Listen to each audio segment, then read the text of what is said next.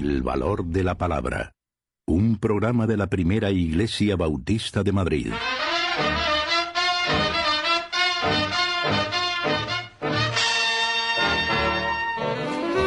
Muy buenas tardes, queridos oyentes del valor de la palabra. Son las 7 de la tarde de un viernes más, un viernes caluroso y así ahora de plenísimo verano. Y estamos de nuevo aquí en las ondas desde Dinamis Radio en este programa, vuestro programa, El Valor de la Palabra, esperando poder acompañaros durante la próxima hora de radio, esperando también que podáis disfrutar de esta eh, experiencia. Eh, si escucháis semanalmente el programa, ya sabéis en este momento que no soy Job Alarcón, nuestro querido director, que estos días no podía estar con nosotros. Soy Josep Bordera, el pastor de la primera iglesia evangélica bautista de Madrid. Y nos encantaría, como decía, que nos acompañarais. En esta tarde quiero presentaros a mis colaboradores y colaboradoras. Tenemos por un lado a Sara López, una fiel del programa. ¿Cómo estás, Sara? Bien, muy bien. Un saludo a todos los oyentes. Mamen también, otra de nuestras colaboradoras. ¿Cómo estás, Mamen? Muy bien, buenas tardes. Muy bien, bienvenidas. Y hoy tenemos a Felipe, que por primera vez, Felipe Lobato nos acompaña. Así que muy buenas tardes, Felipe. Esperemos, esperamos que te lo pases muy bien en este tiempo de programa de radio. Hola, buenas tardes. Muchas gracias por la oportunidad y seguro que sí. Genial, pues muy bien. Pues hechas las presentaciones, traemos un tema hoy, un tema complicado de tratar, ciertamente, pero lo traemos para reflexionar un poco en voz alta sobre los sucesos que han acontecido la última semana.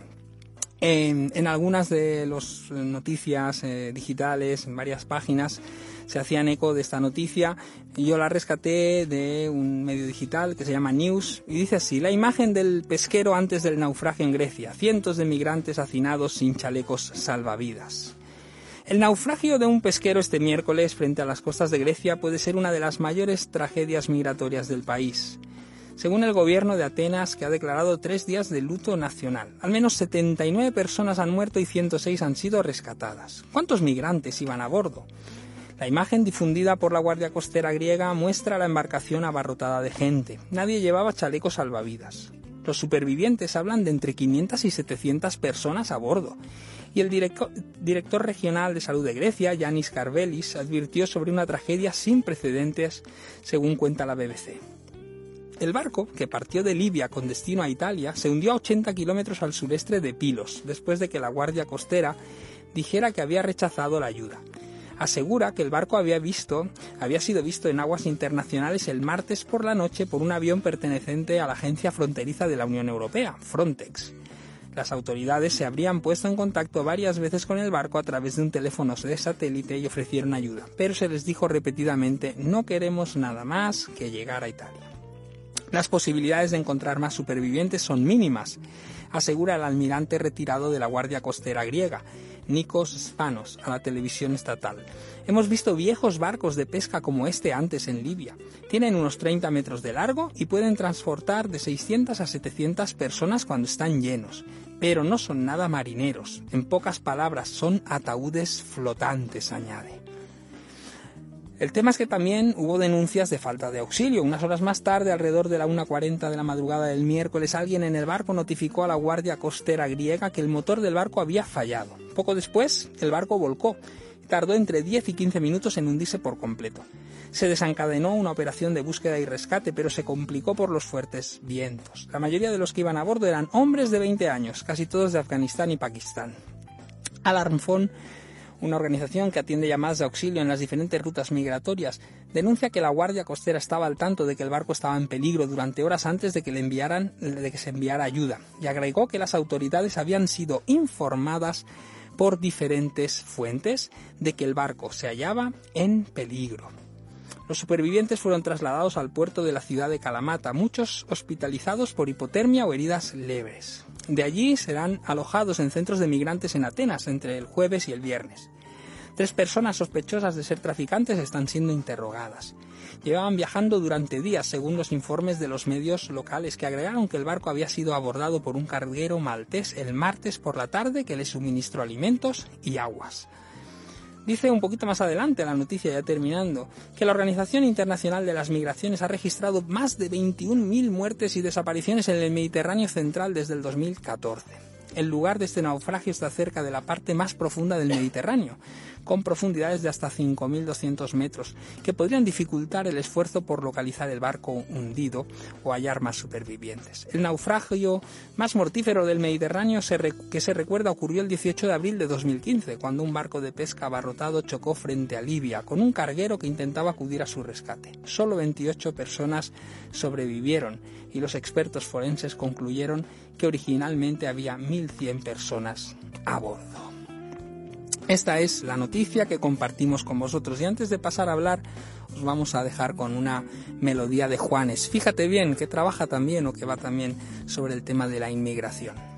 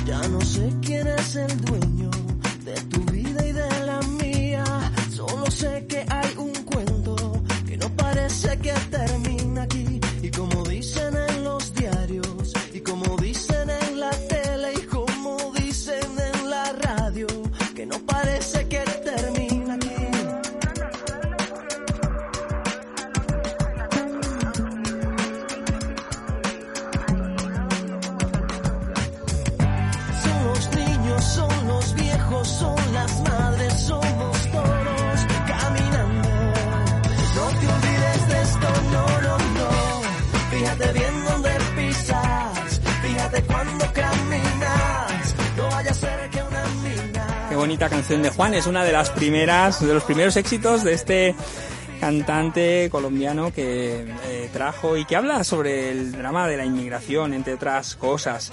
Y es que no sé cómo lo veis vosotros aquí en el estudio, pero este es un drama recurrente, no es nuevo, es algo que sucede, eh, seguramente hemos hablado en otra ocasión de, de esto y durante los últimos pues 10, 12 años venimos asistiendo a la desgracia mm, tras desgracia en el Mediterráneo. No sé si os parece que ya este tipo de desgracias que vienen unas sobre otras nos cauteriza la conciencia un poco o si todavía somos sensibles. No sé, ¿empiezo yo? Venga. Ah, pues, ¿sabes qué pasa? Que es que no, no solo esta desgracia, es que constantemente, eh, no es que nos hayamos hecho duros, es que las noticias que nos llegan constantemente es que mm, ha, habido una inundación y han muerto 200 personas. Claro, 200 personas, oh, un montón, un montón. Pero al día siguiente se nos ha olvidado, porque eh, ha habido un naufragio, como ahora, parece ser que han debido de morir cerca de 300, 400 personas, ni siquiera saben bien los que iban en el barco. Nos parece y nos aterra y, nos encoge el corazón, pero mañana seguramente que están muriendo mujeres, por ejemplo, que están muriendo niños y parece que una noticia tapa otra noticia y así parece que estamos más, más endurecidos, pero no creo que sea eso, es que una noticia mm, tapa otra.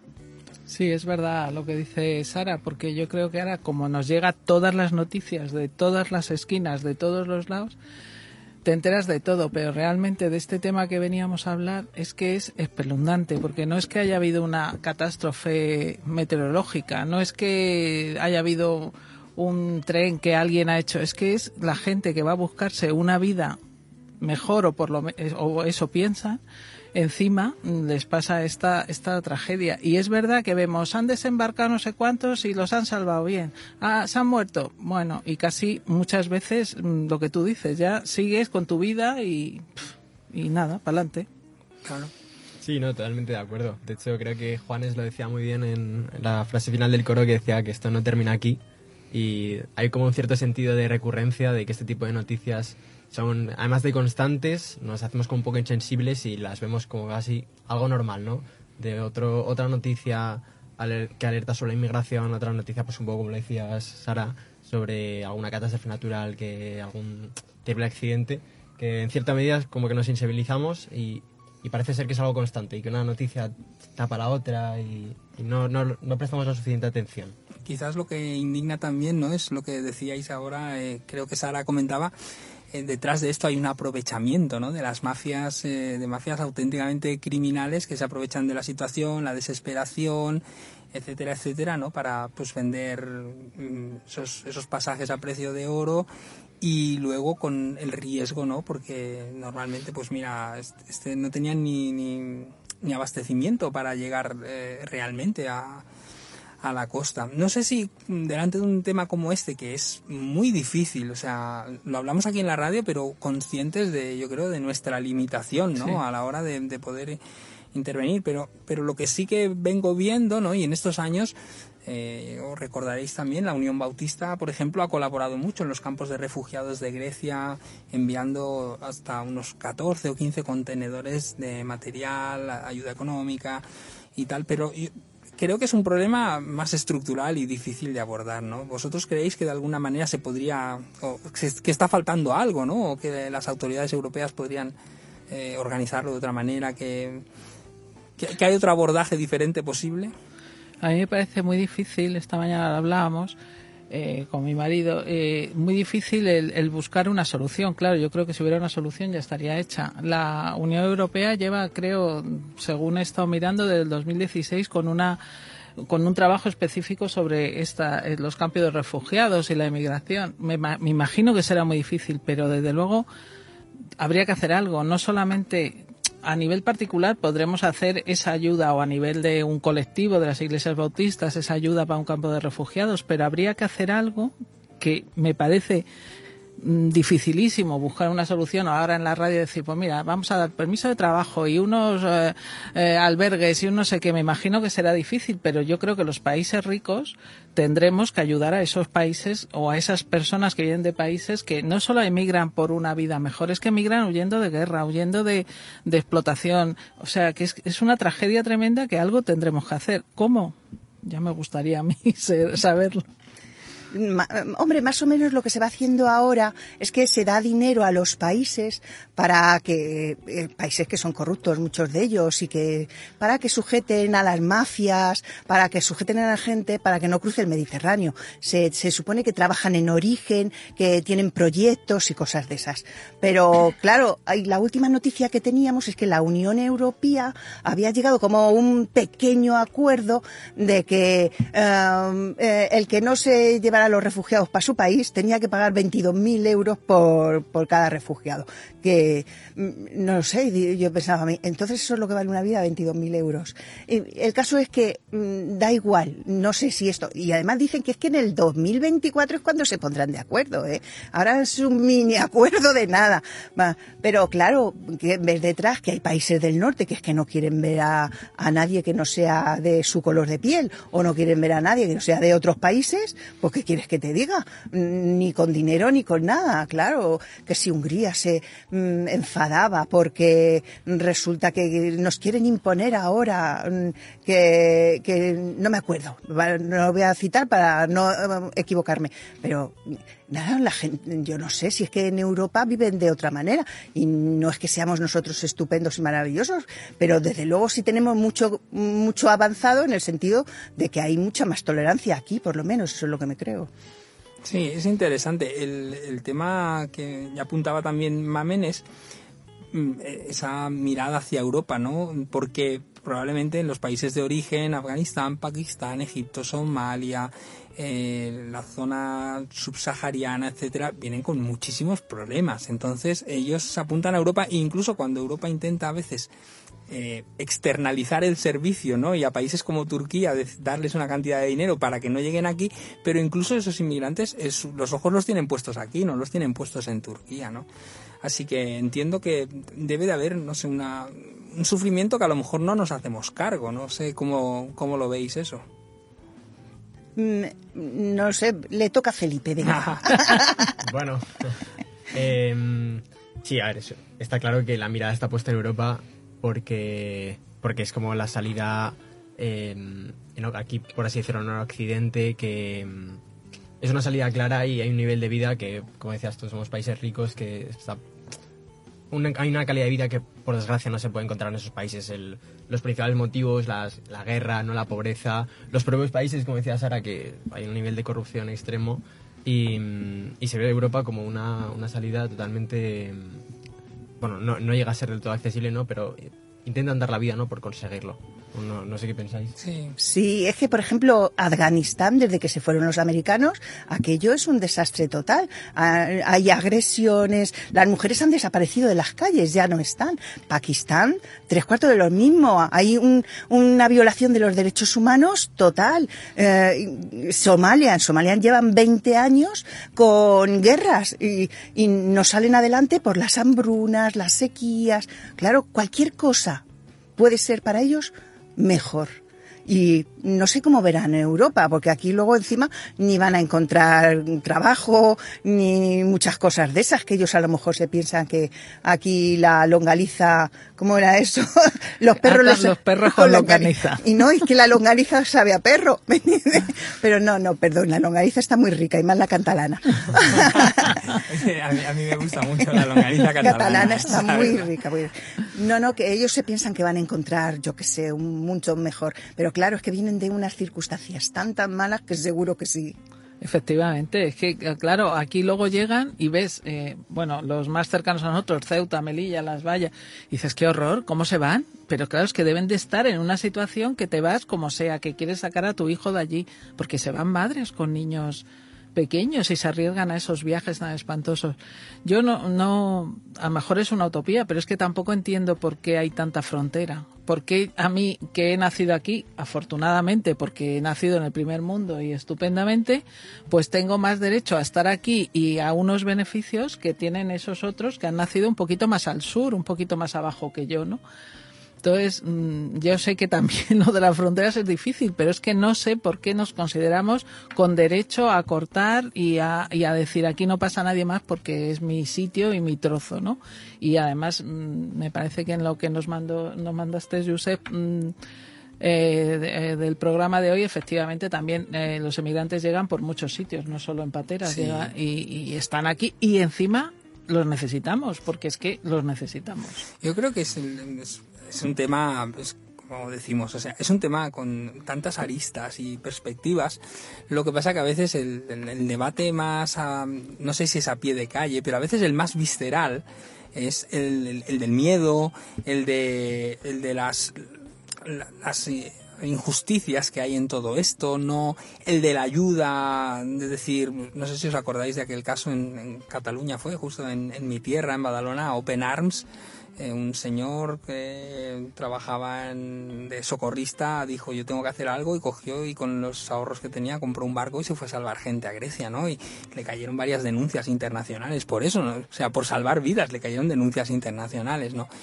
Y entonces mm, tenemos también toda una burocracia que, que, funciona y que es importante tenerla, pero que también es cierto que a veces eh, en el, a la hora de mostrar esa solidaridad y esa ayuda por el que lo necesita, eh, pues a veces nos complica un poco la existencia y quizás pues eso, en nuestras sociedades pues también a veces pues tenemos un poco de miedo al, diferente, al, cambio. Hace un par de semanas hablábamos del, racismo aquí mismo en antena con el caso de, Vinicius, ¿no?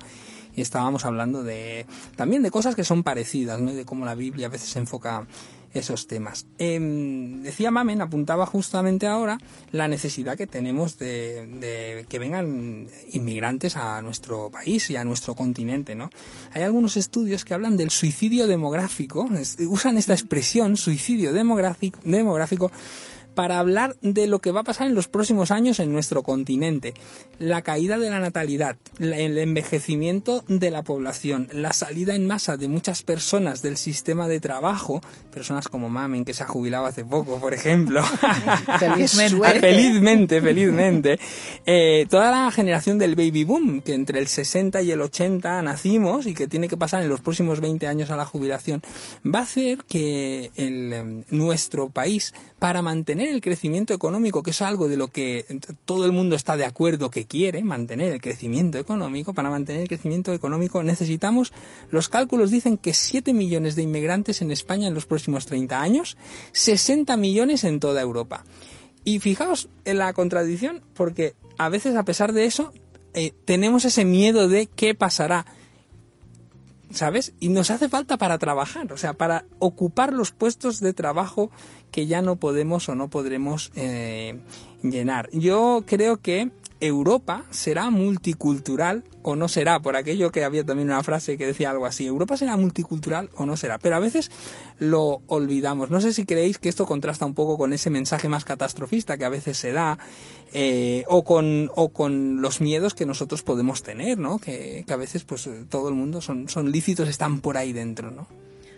Yo siempre he dicho que España es un país abierto y nos siempre mm, allí donde hemos estado nos hemos mezclado. Cuando nos hemos ido a América o a Filipinas, lo decíamos hace, hemos estado, los ingleses no se mezclaron, sin embargo, y aquí en España verdaderamente está llegando mucha gente hispana, mm, latinoamericana, como queramos llegar, y se están incorporando en mayor o menor medida. No todos tenemos la misma velocidad para todo, pero ahora mismo, ayer me atendió un, peruano en, en la seguridad social, ¿me entiendes? Y aquí tenemos un futuro también prometedor, ¿me entiendes? Como eh, empresario. Es que Quiero decir, y están ocupando los puestos que ellos han llegado también, y más en una segunda generación, como vienen, que es que vienen españolizados ya, ya se han, ¿cómo decir?, a, adaptado, adaptado a nuestras costumbres y nosotros a ellos.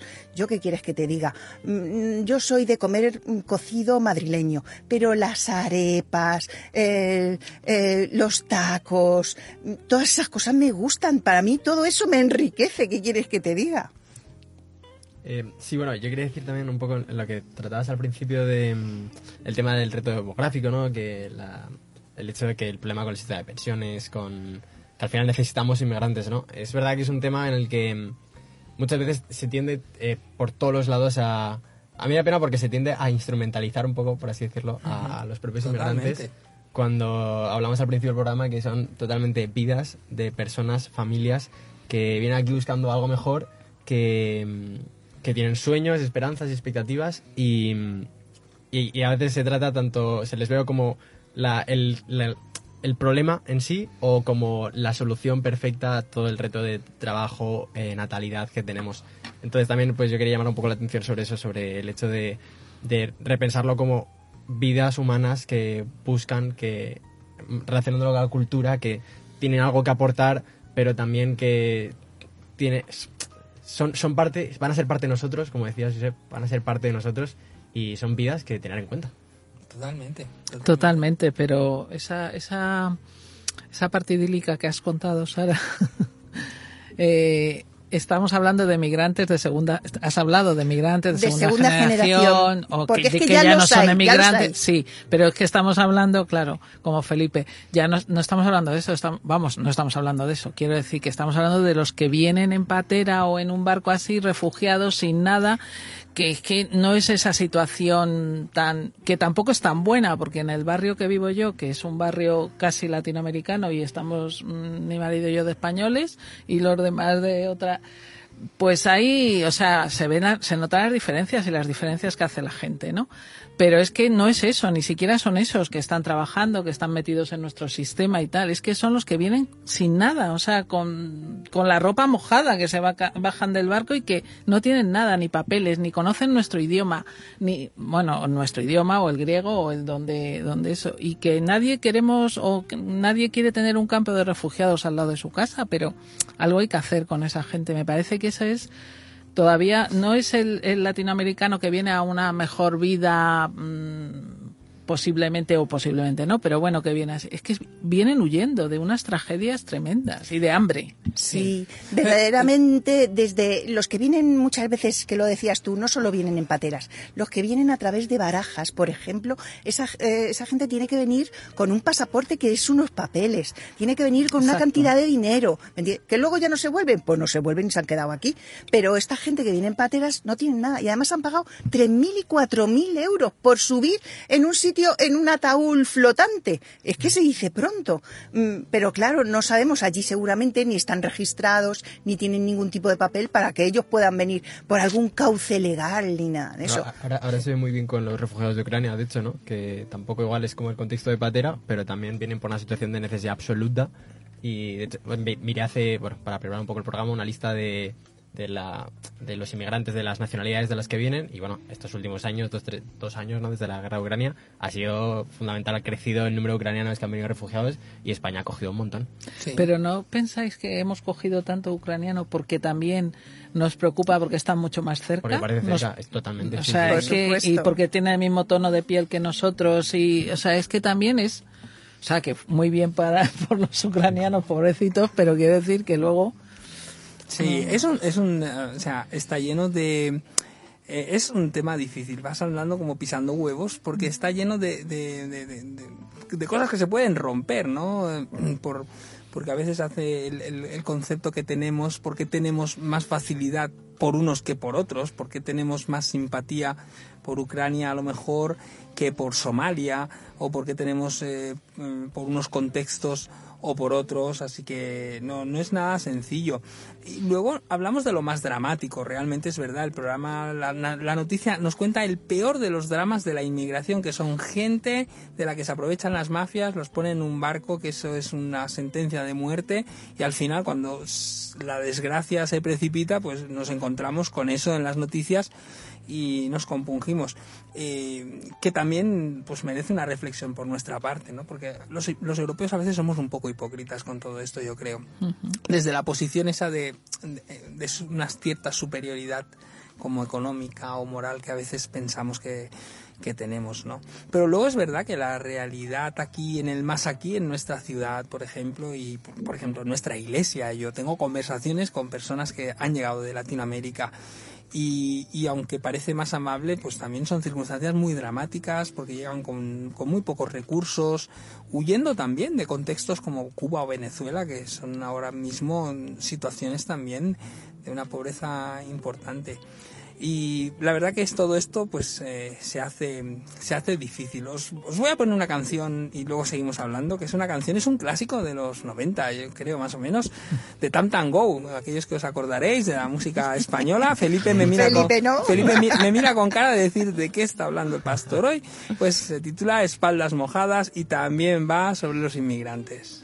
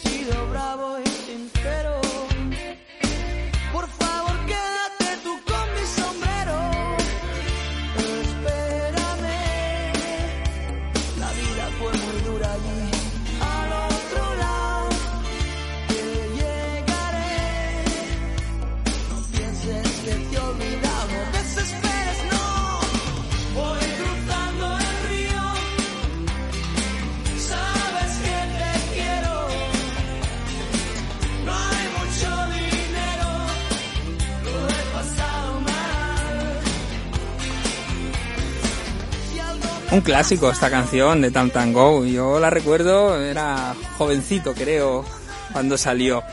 Eh, y la verdad que sí, Espaldas Mojadas, que habla, cuenta la historia, que es eh, la historia de un eh, refugiado mexicano que cruzó a Estados Unidos y que el cantante de Tantan Go conoció en los Estados Unidos, conoció su historia y su historia de amor también detrás de aquello y pues escribió esta canción que ya es un clásico de nuestra música pop española. Yo tenía mm, aquí pensando en, en este tema, pensando en, el, la segunda parte del programa, en el tema de la, de la inmigración y de, cómo se relaciona esto con la iglesia, y, creo que hay dos, como dos, dos vertientes, ¿no? Que trata y que me gustaría, pues ahora en esta segunda parte brevemente tratar.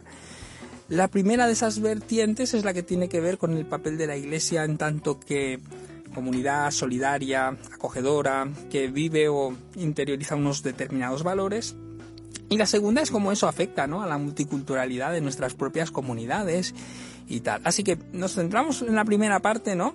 Eh, por ejemplo, y luego pasamos a la segunda, es, ¿sabéis que mm, la Biblia, y lo, citamos en el, programa del racismo hace un par de semanas, la Biblia es tremendamente cuidadosa con las personas que están en situaciones de vulnerabilidad? Eh, el Antiguo Testamento especialmente, pero luego lo vemos en la figura de Jesús que lo en, encarna esos valores, pero el Antiguo Testamento eh, nos hablan del cuidado de Dios por los pobres, por las viudas, por los huérfanos, por los eh, extranjeros o inmigrantes, eh, y por colectivos que normalmente son sensibles de estar en los límites de la sociedad, ¿no? Entonces Dios, el Dios del Antiguo Testamento, pero luego en el Nuevo Testamento a través de Jesús lo vemos muy claro y de, la, de las primeras comunidades cristianas tiene una gran preocupación por eh, aquellos que están desvalidos, desprotegidos. Yo no sé cómo pensáis que como iglesia vivimos esos valores en, en en referencia al, a este, al asunto de la, de la inmigración, al drama de las personas eh, inmigradas, lo que sufren, etcétera, etcétera. Si creéis que lo hacemos bien, no, qué deberíamos de hacer, etcétera, etcétera, etcétera. Abro debate complicado también, pero bueno, lo pongo aquí encima de la mesa. No sé quién de vosotros quiere mm, participar. Casi, ah, mira, casi habría que preguntarles a ellos cómo, Totalmente. cómo nos portamos. Cier ciertamente, nosotros, ciertamente, pero... también es algo así, sí. No sé.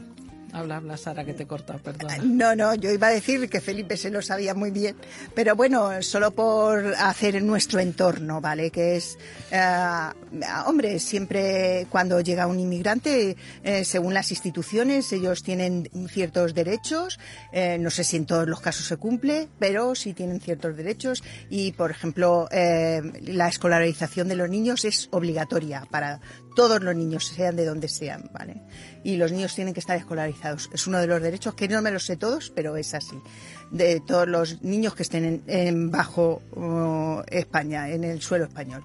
Uh, aún así, nuestro entorno, nosotros estamos con la obra social, no sé si también te refieres un poco a lo que nosotros hacemos en el barrio y tal. Nuestra obra social también tiene un papel muy importante y muchas de nuestras iglesias también actúan en este sentido, en la medida de nuestras posibilidades. Ya quisiéramos nosotros uh, tener los proyectos estos que tienen el River Arena y todo esto que el otro día no sé dónde los veía. Eh, yo creo que era en África, era en África tenían un proyecto, pero lo tienen en Venezuela, en Cuba, en Argentina, y, y bueno, abren escuelas y tal. Claro, son iglesias de, ya no nosotros que somos una iglesia de las más grandes de Madrid, pero ellos son de miles, ya no hablan en cientos como nosotros, sino hablan de miles.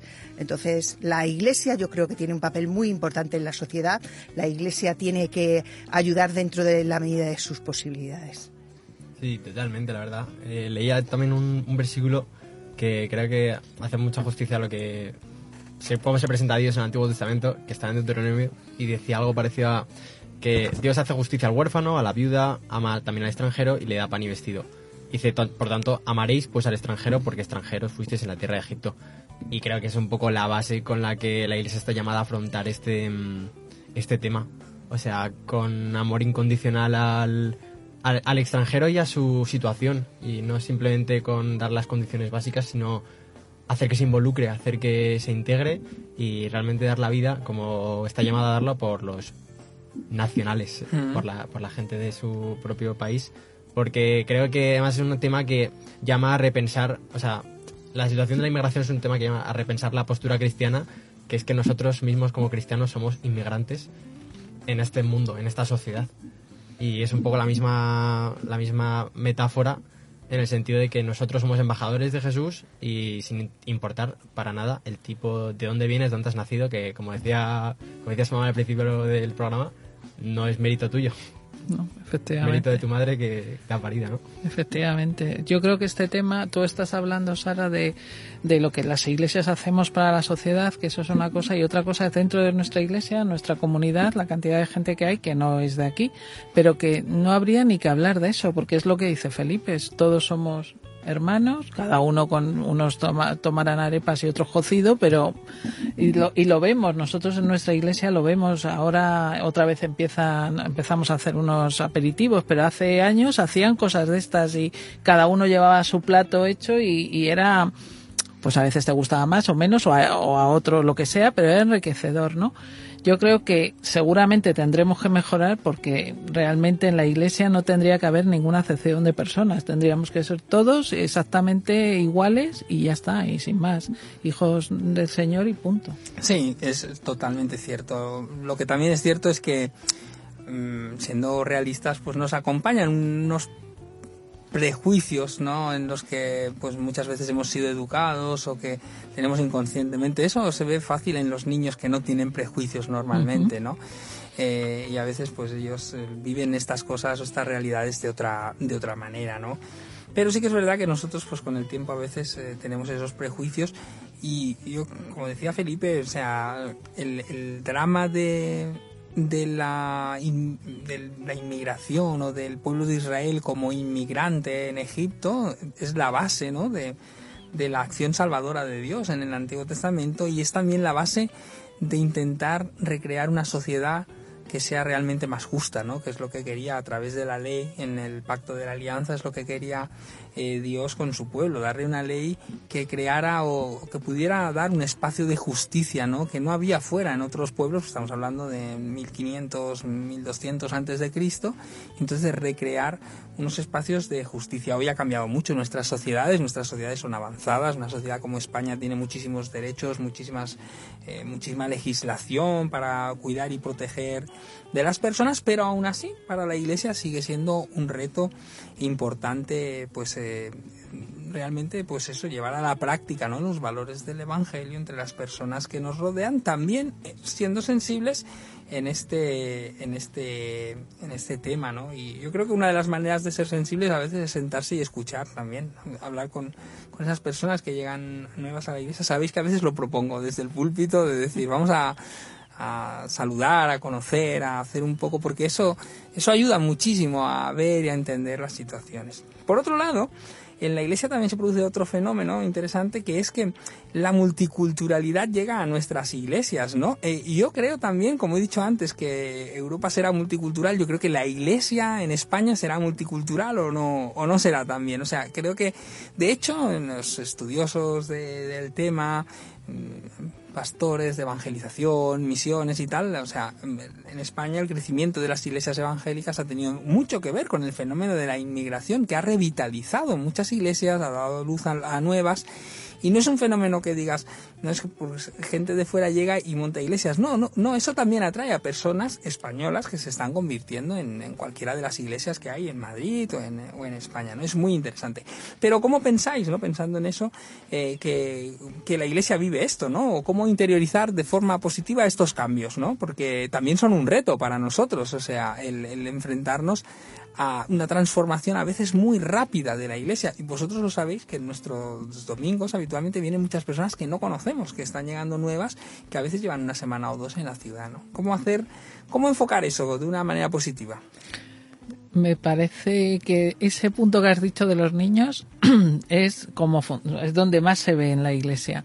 Yo que soy profesora de escuela dominical, Sara que también lo ha sido durante muchos años, los niños de la iglesia, la mayoría son hijos de, de gente de, de fuera de España. Pero claro, tú les dices, ¿tú de dónde eres? Y dice, yo de España. Claro, porque el niño es que ya, o sea, no, no te va a decir, es que eh, luego te podrá decir mi padre es venezolano o brasileño o lo que sea, pero ellos se consideran, como es lógico, ¿no? Y los niños no hacen ninguna diferencia, es que ninguna diferencia. Te cuentan sus colegios, sus cosas. Bueno, tú lo has visto, Sara, es que, y, y lo notas que hay tantos que son casi todos, mm, bueno, extranjeros iba a decir, que no lo son la mayoría ya, y claro, es que vamos a eso, vamos a que mm, hay una mezcla de, de, de, nacionalidades que tiene que ser por lo normal, asumirlo y ya está, es lo normal, no, no hay más. Sí, la verdad es que nuestra iglesia está creciendo y está creciendo gracias a los hermanos que vienen de otras iglesias.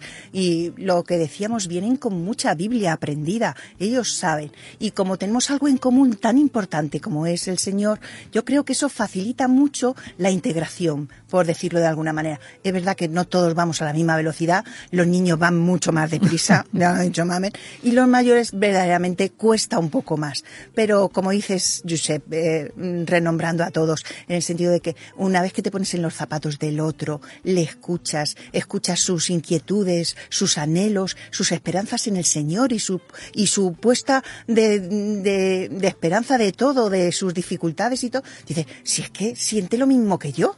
Cuando los sentimientos te pones en el lugar del otro y los sentimientos son los mismos, ya yo ya no veo ningún otro color. Yo creo que has dado en el clavo, Sara, en algo tremendamente importante. Fíjate una cosa, que el otro día había una hermana que me dice, una hermana que acaba de llegar a la iglesia, acaba de llegar a nuestro país, dice, cuando nos hemos puesto a cantar este himno, dice, yo me he sentido como en mi iglesia, digo, porque eso compartimos algo común que es precioso, y es que hay momentos en los que nosotros nos reconocemos como hermanos, cuando encontramos, vengas de donde vengas, yo siempre digo, mi experiencia en Madrid fue maravillosa, porque yo el primer día me sentí como en casa, y no es sencillo, porque vienes de otra ciudad, te has, te has mudado y tal, pero yo recuerdo que el primer día llegué aquí y me sentí como que estaba en casa, ¿no? Y en alguna ocasión me ha pasado viniendo de Barcelona, eh, llegar aquí, entrar por las puertas de Atocha y decir estoy en casa. O sea, eso es muy bonito y eso es algo que dentro de la iglesia debemos cultivar. Dejarme hacer una pequeña reflexión, normalmente en los últimos último minuto eh, nos quedan 5 o 7 minutos, pero muy brevemente, me va a sobrar con tres seguramente. Pero os quiero contar una historia de la Biblia. Una historia que en las próximas semanas veremos en una serie de sermones. Es la historia de Ruth. Probablemente conocéis esta historia. Es uno de los eh, eh, una de las narraciones más bonitas de la Biblia, pero no porque lo diga yo, sino dicho por los expertos, por los estudiosos, por los que aman la literatura. Es una pieza literaria, una joya eh, preciosa ahí perdida en medio de las páginas de la Biblia, porque solo tiene cuatro capítulos, apenas tiene unos pocos versículos. Pero esa historia es una historia preciosa. Y la historia de Ruth nos habla de una chica inmigrante a la que eh, una familia judía de Belén emigra a Moab, a otra tierra extranjera.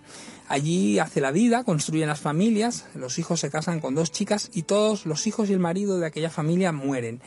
Después, cuando las cosas van bien en su tierra, vuelven a hacer el viaje al revés. Y en ese viaje al revés, Ruth, que es moabita, acompaña a su suegra otra vez a, a, la tierra de su suegra, pero que ahora para Ruth es una tierra extraña. Y ella hace ese, ese viaje. Y en ese viaje, cuando llega allí, las cosas no serán sencillas, pero al final encontrará cómo construir la vida y construir algo nuevo. Lo que es interesante de la historia de Ruth, que es muy interesante toda la historia, pero lo que es interesante es el trasfondo que hay detrás, porque algunos de los exégetas de la Biblia dicen que el libro de Ruth está escrito en la época de Esdras y Nehemías. Y en la época de Esdras y Nehemías, después de los dramas de la destrucción de Jerusalén, del exilio, en la vuelta a Jerusalén, el judaísmo vivía un proteccionismo de muros hacia adentro, donde no querían saber nada de los extranjeros, querían no mezclarse con nadie. Tanto es así que Esdras ordenó que aquellos hombres que estuvieran casados con una mujer extranjera la echaran de casa. Mirar a dónde llegó el, el asunto. Y entonces, un escritor recuperó la historia de Ruth para ponerla por escrito y decir, incluso una mujer extranjera que llegó, que, cogió nuestra cultura, que se hizo como una de las nuestras, fue la abuela del rey David. Imaginaros que para ellos eso es algo muy, muy, muy importante. Y lo que me quería quedar de esta historia es eso, que al final detrás hay historias, historias en tiempos convulsos, en tiempos difíciles, pero al final hay historias, la historia de cada persona es una historia preciosa, que merece ser contada, que merece ser escuchada. Una historia que cuando quitamos los tópicos, los prejuicios y todo eso, cuando nos sentamos en una mesa y conversamos, podemos conocer al otro. Y eso es algo maravilloso, algo que en la iglesia debemos fomentar muchísimo y que cuando somos capaces de abrirnos y de ver, aunque hay, como en la Biblia encontramos a Esdras y Nehemías postulando un lado de la verdad, encontramos al escritor de Ruth postulando el otro, diciendo que hay otra manera de mirar las cosas. Siempre hay dos o tres maneras de mirar las cosas en la vida, pero es bueno que delante de ellas, pues pongamos atención, escuchemos, miremos con los ojos abiertos y veamos que esas historias humanas al final son historias maravillosas, que merecen ser la merecen la pena, que las escuchemos, que las acompañemos que las hagamos parte de nosotros, como Ruth fue parte de la sociedad de Belén en aquel, en aquel momento. Vamos llegando al final de nuestro programa y no sé si queréis decir, nos quedan tres minutitos para que cada uno brevemente os podáis despedir. Felipe, gracias por venir y acompañarnos. ¿Quieres decir algo? Nada, pues muchas gracias a, a vosotros, ¿no? Al programa por la oportunidad. Y simplemente destacar lo que tú has dicho de, de que Ruth al final fue la bisabuela de David, o la abuela o bisabuela, que eso me parece una, bueno, una locura, ¿no? Que Ruth la moabita, con esas prejuicios que tenía el propio pueblo de Israel, ¿no? Frente a los extranjeros, fuese la bisabuela del, del rey más importante que ha tenido y totalmente una figura súper reconocida para el pueblo de Israel. Totalmente. Yo recordar el versículo ese de tu tierra será mi tierra y tu Dios será mi Dios. Esto nos enseña que esto el Señor nos tiene que estar enseñando siempre, porque de siempre hay estas diferencias y estas. Totalmente. Pues aquí estamos para seguir aprendiendo. Queridos oyentes, eh, llegamos al final de nuestro programa. Ha sido un placer acompañaros aquí hoy en eh, la Iglesia de Pasión por Cristo. Tienen ahora un concierto con Alex Campos. Está lleno de gente que viene para ese concierto. Esperemos lo disfruten mucho. Le damos muchas gracias a Diramis Radios por cedernos este espacio, este tiempo. Le damos muchas gracias a Carlos. Siempre está ahí detrás para que todo funcione bien. Nuestras voces suenan porque Carlos está ahí detrás haciendo que suenen. Eh, a vosotros que estáis ahí al otro lado de las ondas, muchas gracias también por acompañarnos en esta hora de radio. No sé si habéis estado a gusto, nosotros nos lo pasamos muy bien aquí dentro del estudio y esperamos pues haberos podido acompañar. Os mandamos un abrazo muy fuerte, os deseamos lo mejor en este fin de semana. Que Dios os bendiga y os recordamos como siempre, las opiniones aquí vertidas son las nuestras, no las de nuestra iglesia y que si queréis acompañarnos nos podéis visitar en la calle General Laci 18, primera iglesia evangélica bautista de Madrid. Un abrazo a todos.